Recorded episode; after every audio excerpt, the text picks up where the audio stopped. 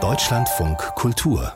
Buchkritik Geister und Gespenster in Romanen, da denkt man doch eigentlich sofort an Fantasy oder Horrorliteratur. Aber das Buch, über das wir jetzt sprechen, das passt gar nicht in diese Kategorien. Magnolia heißt dieser Debütroman der afroamerikanischen Autorin Monica Brashears. Und was und wie sie vom Leben in den Südstaaten von Gewalt, Missbrauch und Armut erzählt und dabei eben auch übersinnliche Wesen wie Gespenster äh, durch die Story geistern lässt, das hat eine lange Tradition in der amerikanischen Literatur und nennt sich Southern Gothic. Moni Sonja Hartl hat Mo Magnolia gelesen. Sonja, was ist das für eine Geschichte? Worum geht es in Magnolia? Ja, es geht um Trauer, es geht um Rassismus, es geht um Geister, vor allem aber um die 19-jährige Magnolia. Ihre Großmutter ist gestorben und nun hat sie niemanden, der sich um sie kümmert. Ihre weiße Mutter ist drogensüchtig, ihr schwarzer Vater ist tot und sie hat so einen Job an der Tankstelle, aber kein Geld, ist ungewollt schwanger, ihr Vermieter ist übergriffig und in dieser Situation steht auf einmal nachts ein blutverschmierter weißer Mann namens Cotton vor ihr und bietet ihr einen Modeljob an.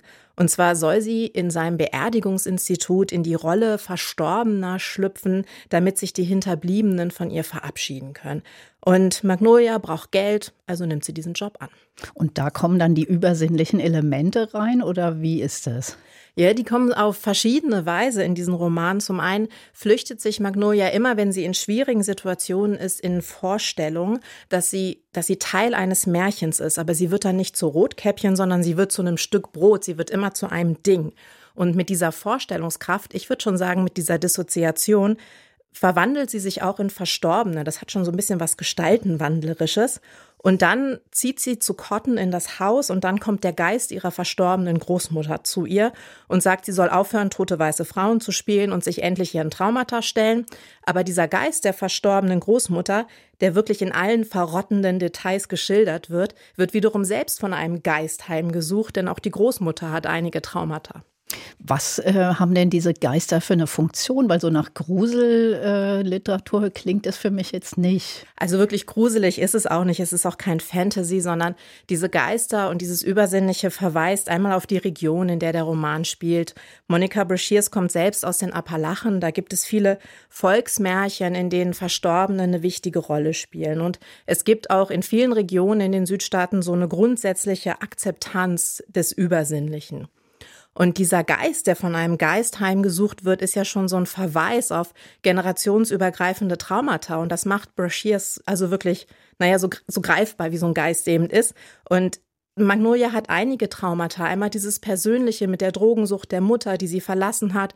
Aber sie ist auch eine schwarze Frau in den Südstaaten der USA. Da gibt es viele vergangene Traumata mit Rassismus und allem Möglichen. Und zu diesem Spiel mit dem Geistern kommt noch so eine symbolische Namensgebung. Also Cotton Magnolia, Cottons Tante heißt Eden.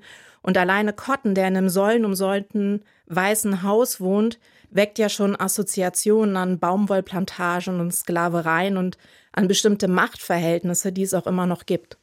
Jetzt kann ja manchmal das passieren, dass wenn in Büchern so Elemente von Märchenhaften oder Geistern oder solche Anspielungen vorkommen, dass das so ein bisschen was Abgehobenes bekommt. Wie ist das in Magnolia?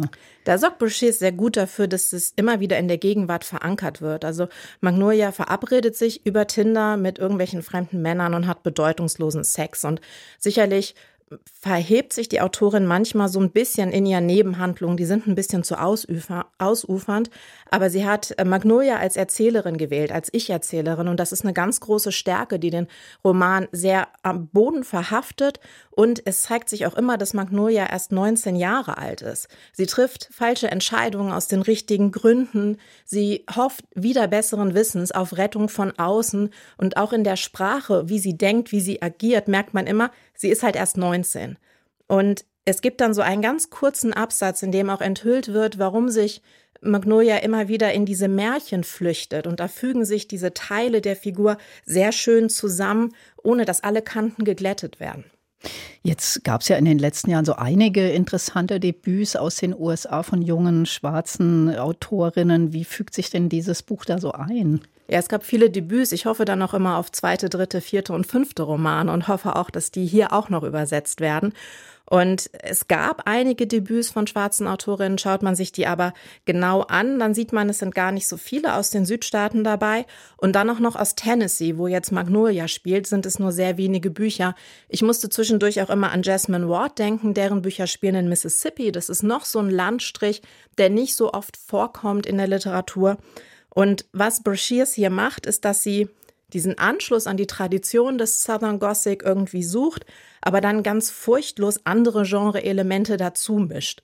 Und dadurch verhandelt sie auf eine wirklich sehr originelle Weise, auch teilweise wirklich so in schillernden Sätzen und so diese Frage, wie viel muss denn eine arme junge schwarze Frau heute noch in den USA von sich aufgeben, um zu überleben? Also auf jeden Fall lesenswert. Sehr lesenswert, ja. Mhm. Sonja Hartl war das über den Debütroman von Monica Brashears, Magnolia, aus dem Amerikanischen übersetzt, hat das Buch Cornelia Hohlfelder von der TAN. Es ist erschienen beim Echo Verlag, hat 320 Seiten und kostet 24 Euro.